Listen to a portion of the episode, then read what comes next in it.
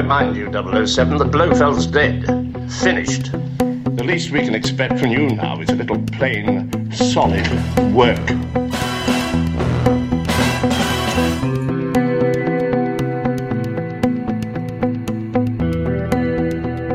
Welcome back to another exciting episode of the 007 Minute, where each and every other day, Monday, Wednesdays, and Fridays, we go over one minute of one of my favorite James Bond movies, the 1971 James Bond feature Diamonds Are Forever. I'm one of your hosts, Jim O'Kane of TVDads.com. And I'm host number two, Mark Cerulli of CovertOps.tv.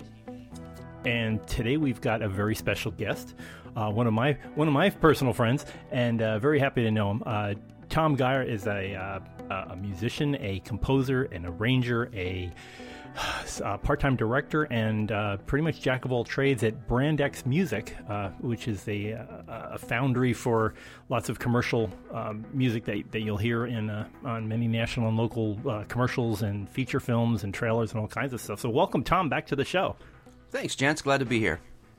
And uh, we get to talk to you right here as the the Maurice Binder special title sequence comes in there. By this time in 1971, they'd become kind of a a standard. People expected a great song, a great uh, opening, a great you know great special effects, watching names flying by the screen. We get a lot of them in this particular minute. So, um, but let's let's talk a little bit about the uh, the composer here, John Barry. We're back to. Uh, where he's he's come back to do uh, to do music after doing uh, uh, on Her Majesty's Secret Service, although that was uh, purely instrumental, and they're going back to the formula yeah, they're they're they're, they're uh, can't uh, can't lose formula of uh, uh, just his incredible music and Shirley Bassey.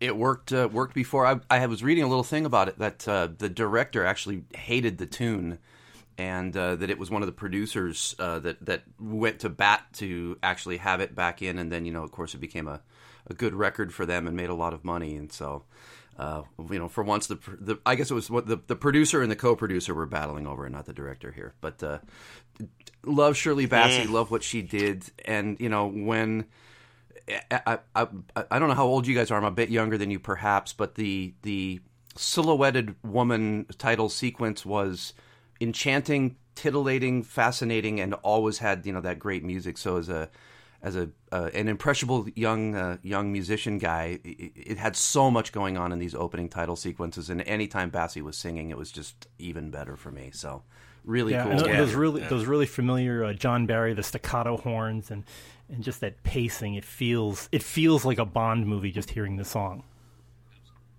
Absolutely. Um, Absolutely. And John, John Barry is no stranger to this. I mean, he's indirectly he's kind of one of the co-composers of the James Bond theme. Monty Norman gets the credit for the melody, but he's the one that sort of uh, brought it into kind of rearranged it. Yeah. Yeah. So the the story goes that he uh, that they were living with whatever um, the other guy had done for the score throughout, and most of it was instrumental. None of it was jazz. None of it had that what we would all associate with what you know James Bond sounds like. And so Barry, who was a trumpet player, uh, was into jazz and into that kind of orchestration and arrangement. So they they brought him on. You know, much like today, you'd bring a pop producer on. You know, you'd you got this track that uh, a, a film composer had written but you need it to sound like a Britney Spears record, so you hire a Britney Spears producer to reimagine your you know movie theme, and so uh, in a way, they did this originally with him to rethink the James Bond theme that they weren't happy with, and being the jazz guy, you know, he put his nine horns together, seven saxophones in his rhythm section, and they went for it. And so, as that became sort of the sound of Bond musically as we went on, uh, you know, the fact that this was written as I, we'd love to hear the original kind of I'm sure that it's in Doctor No somewhere. You can hear the unadulterated version of what the theme was originally, but it's become so iconic with that brass voicings and all of that. So, again, Shirley Shirley's voice, sexy women floating in space against a black background, and diamonds. That cool brass voicing, dude. We're in. Yeah. We're in. We're in yeah, for James yeah. Bond. Let's go. It's it's an interesting. I mean, we've the big selling point of this movie was that uh, Sean is back as James Bond. So we get we get that big, bigger than any other credit. I think it's bigger than the title. You see Sean Connery, and, and that was an uh, an incredible uh, deal for that that time. That the yeah, no kidding. Mark, how uh, uh, do you know how uh, Maurice got involved with uh, with Bond? I mean, was he just one of the? I mean, he didn't he'd done things previously like Mask, you know, uh, Charade and. Uh, gosh, a million, millions of other titles, but how did he wind up with? Uh... he was he was in right from the the beginning of uh, back in the Doctor No. He he came up with the uh, the, the, the dots and all the that. gun barrel, and I just I think it blanked out for a second, but uh, I think we should talk a little about Connery's incredible deal. I mean, uh, 1.25 million to come back, which was what year? Uh, this was 71. This was 1970, so that was that was huge, huge money back then, and. Uh, and and it really says a lot about him that he donated all of it to to uh, endow uh, his uh, his Scottish International Education Trust and it which still goes to this day. Yeah, it's still it's still yeah. running along. Um, and then he did. They they also uh, UA offered to make I think three films of his choosing. And the only one I think that got made was The Offense, which was directed by Sidney Lumet, but apparently it was is, was a great film. Hmm. Well, he got he got what he wanted, and, and yeah, yeah. no kidding. Yeah. But, oh, he also he also hated the long shooting schedules, so they had a pretty tight shooting schedule for Diamonds, and he had it written into his contract that if it ran over, he would get ten thousand a week extra. So believe Man. me, it did not run over. under time, under budget. That's how we want. Yep, yep. Crazy. This is back uh, while they were doing it. I mean, it's basically an American and British uh, co-production. Mm-hmm. Half of the half of the stuff was shot in the Nevada desert and in, in Las Vegas, and then the other part uh, was this Pinewood still. Was, oh was yeah, still at, Pinewood. Yeah, so so they're doing all this stuff at Pinewood. So you'll see in these in the early parts of the credits, you'll see a lot of pairings of, of people. You'll see so assistant directors uh, Derek Cracknell and uh, Jerome Siegel. Uh, Derek, Cracknell is famous for. Um, it was uh, Aliens. Yeah. He he went head to head with James Cameron because uh, he said, "Oh no, no, I know what they want." And this was Cameron's first movie, and he felt it slipping away, so he fired Derek Cracknell. But Cracknell had been around forever. He had worked on a lot of iconic British films. Yeah, Clockwork Orange. He did uh, mm-hmm. 2001. He was big. Yeah. He was really tight with uh, Kubrick. And then uh, uh, Jerome Jerome Siegel, not not to be confused with Jerry Siegel, is uh, he, he's mostly a TV um, American TV maker. He did Mission Impossible, Dan August, Kung Fu, that mm. kind of stuff. So he was he was used to the week to week television schedule. So that's why a lot of the American stuff looks more like a TV show, and mm. the British things look more like you know Clockwork Orange. Because that's what stuff. they were doing day in and day out, right? Yeah, yeah. So a lot of a lot of workaday stuff there. Um, we see that also with um, yeah the camera operators. Bill Johnson worked on a lot of the uh, American like you know Streets of San Francisco kind of thing. Where Bob Kindred was uh, he worked on For Your Eyes Only, Live and Let Die. A lot of the you know the other, a lot of the uh, the Moore ones, Man with the Golden Gun. But he also worked all the way back to From Russia with Love. And uh, you know he was from so the ca- the camera looks will be in on the non-American ones will look more like a movie, and the American ones will look more like Streets of San Francisco an amazing pile of, of talent. Peter Lamont, who was, you know, he was around uh, the Bond series forever, and uh, uh, he also did Titanic. He did those magnificent sets on Titanic.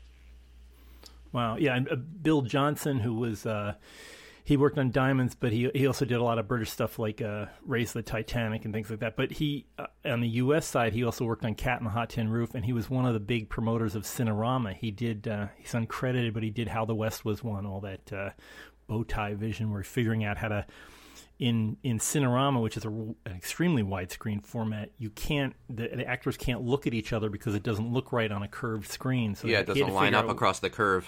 Yeah, so he had to figure out where the eye lines would be, and then tell the director, "No, what you want to have, you know, turn Jimmy Stewart about thirty degrees to the right. Now you got it." So he had to do all that kind of stuff. These are the pioneers uh, right here. Yeah, yeah, and uh, they really, you know, they earn their bones quite well, uh, in, and it shows up in, in a movie like this. I was trying to find out something about the diamonds, whether you know how many of these things are just actually big glass rocks and how much was real, but there's not a lot of not a lot of detail on that. Do you know anything about the, the gems themselves, Mark? Or? I, I would imagine those are uh, cubic zirconium or, or some variation. Costumey glass things, know. yeah, yeah, yeah.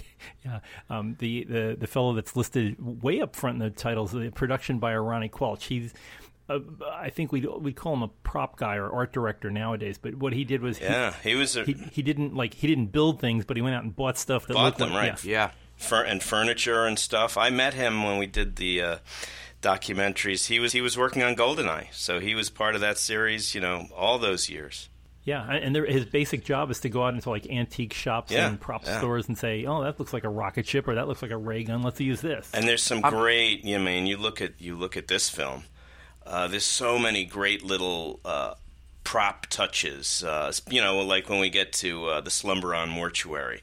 There's like a Tiffany lamp sitting on the table. I mean, just great stuff. just set dressing galore Yeah. Mm-hmm. that puts you right in, in the place and the time. It's, it's, it's so excellent. And you know, car. Where, who's the car guy? Has he got his credit in the front here? I can't remember. Uh, he might be on the next. He, might, he might be card. tomorrow. Tomorrow episode. Oh, We'll tomorrow. have Okay. Because that, Yeah. you know, to me, I think James Bond. I think music. I think song. I think girls. I think exotic locale, and I think what's the iconic car from the film, right? Right. that- right. Yeah. you know, there's so many things involved in what makes the tapestry of one of these movies, and it's all of these people coming together with all of their little mini decisions that created this world that you know grew up into this thing. How long has it been going now? How many years? 40, Oh 50 my years? God, uh, 70 years, something? 55, 56 years now. and that gun barrel comes up, and that but oh, but uh, man, we're in. It's Yep. a, a world with five notes and one little pic, piece of picture. It's it's amazing. And and it sets the deepest parts of your brain on fire. Yeah. You're just like ready to roll Let's with the go. movie. I don't care if it's Duran Duran. I mean, okay, not my favorite version, but you know, it, it, it does it does hold water throughout the decades for sure. Do you, do you have a favorite theme of, of all? The, I mean, there's there's dozens to choose from on, on of the Bond series. Do you have a, a particular? For one? me, uh, this one is definitely up there. It, it's very similar to Moonraker. You know, I mean, just a little bit of the same trope. Uh, Doctor No was great, um, and I love Skyfall. You know, you can Yeah. you can mock me Yeah. on it, but Skyfall. uh, Thomas Newman knocked it out of the park. Uh, Adele's theme was awesomely delivered, and I love that film. So it, I don't know if it's because it's recent. That's that's my non nostalgia favorite, and I'd say this is probably my nostalgia favorite here. Thanks for not saying uh, all time high. Hmm. so I, Uh, yeah, you know, there, there's some low points in the thing. There's nothing we can do about it, right? yeah, it's uh, oh, uh yeah. I, But I- they're still, I- lo- love them or hate them, they're all so beautifully done. No, they You know. are, and they don't spare any Yeah. expense, and they, I mean, they, all deliver sound what rich you and- expect. yeah. Yep, yep. I mean, for me, You Only Live And whether Twice, that was- I absolutely love that song. Is that yours? Yeah. Although this is right up there. I mean, I just, lo- this is a great tune. and and what was cool about these was they were done um, with the mentality of it being part of the picture. You know, when Jim approached me about guesting, we were kind of kicking around the fact that today, if you look at a movie like Titanic, you know that was probably one of the last great examples where you know, the theme of the film, as written by the composer, had been lifted and lyrics applied and then produced as a pop record, right? um, this obviously is the model. This is where that idea came from, and we've seen it in you know, "Can You Read My Mind" from Superman. We you know we've seen this you know hundreds of times through the years. Now it's much more of a business agreement between the movie studios and the record label of who you trying to break, what song do you want to put forward, you know. It's all of this uh, product placement stuff. If you do that and they wear the Nikes and drive the Toyota truck, we can drop that single, and that's going to be what we're going to stick on the end roll of the movie, right? It's a very calculated and produced sales package where, not that that wasn't done, you know, they weren't thinking about money. Of course they were, but it was much more of an, a symbiotic art form that happened between the music, the songs that were part of the music that were also part of the movie, and then promoting it as a soundtrack. And now you even see they have, you know, a soundtrack album, which is a bunch of songs that aren't even in the movie, and the two songs that are in the movie that you do actually want to hear. And then if the composer's lucky, they'll do a second album that contains all of the underscore. And then sometimes they do one record where it's a bunch of songs you don't know, the two songs you want, and then four tracks from the poor composer that got forgotten, right? It was really a, a, golden time in cinema where these composers were also the rock stars and also the songwriters and collaborated with genius lyricists. And so I really love this period of time and, and this, this, you know, when I get to work on something, it's always, hey, they talked to Pharrell yesterday and we're going to use that thing. So, you know, listen to what he's doing and try to slip any of that you can as you write the music. Oh man, this is a whole different animal here. So it's there, there's a lot of nostalgia and a lot of uh, intent and a lot of uh, honoring the music and what its place in the film is that goes on even today with the James Bond franchise. So that really makes it special to a guy like me as well. Uh, Tom, you've, we've talked in the past about how much room they leave for uh, for music, or, or leaving the music out and letting the letting the scene speak for itself. Mm. As, as, you watch Diamonds, I don't know if you've watched the whole thing recently, but to me it seems kind of soundtrack heavy. Like every it seems to have every beat in the in, in the well, show. again, you know, by this time. Uh, has become something that everybody wants to hear. And so what happens is, you know, you get these little where the composer feels compelled to throw little nods and winks and then you have the filmmakers that you know you're watching the playback during a meeting and they go you know it would be great? Just give us one of those moments right there when they jump off the cliff. And then the composer goes oh god we did that you know a reel ago. Do we have to do that? Oh that's that's such iconic. And so the filmmakers get excited about your compositional motifs and they start sliding them in here and there, and you, you very quickly because you've got something that's popular, the music as well as the film, as well as Sean Connery, as well as you know him saying Moneypenny These all become tropes that you expect in the context of a film, and sometimes the tropes can outweigh kind of like the greater story arc that a composer would do if he wasn't trying to deal with his own hits, right? And so I feel like this is a film where they might have been a little in love with the material and spread it on a little too thickly, in, in, in my opinion, you know. But you can't really blame the composer. That that can come from anywhere on the production team, from the you know executive producers all the way down to the to the film editor who's whispering in the director's ear while they're cutting. You know. Yeah, I I guess it it it is a bit operatic. I mean. well, the every every action scene has to be accompanied by lots of brass and yeah.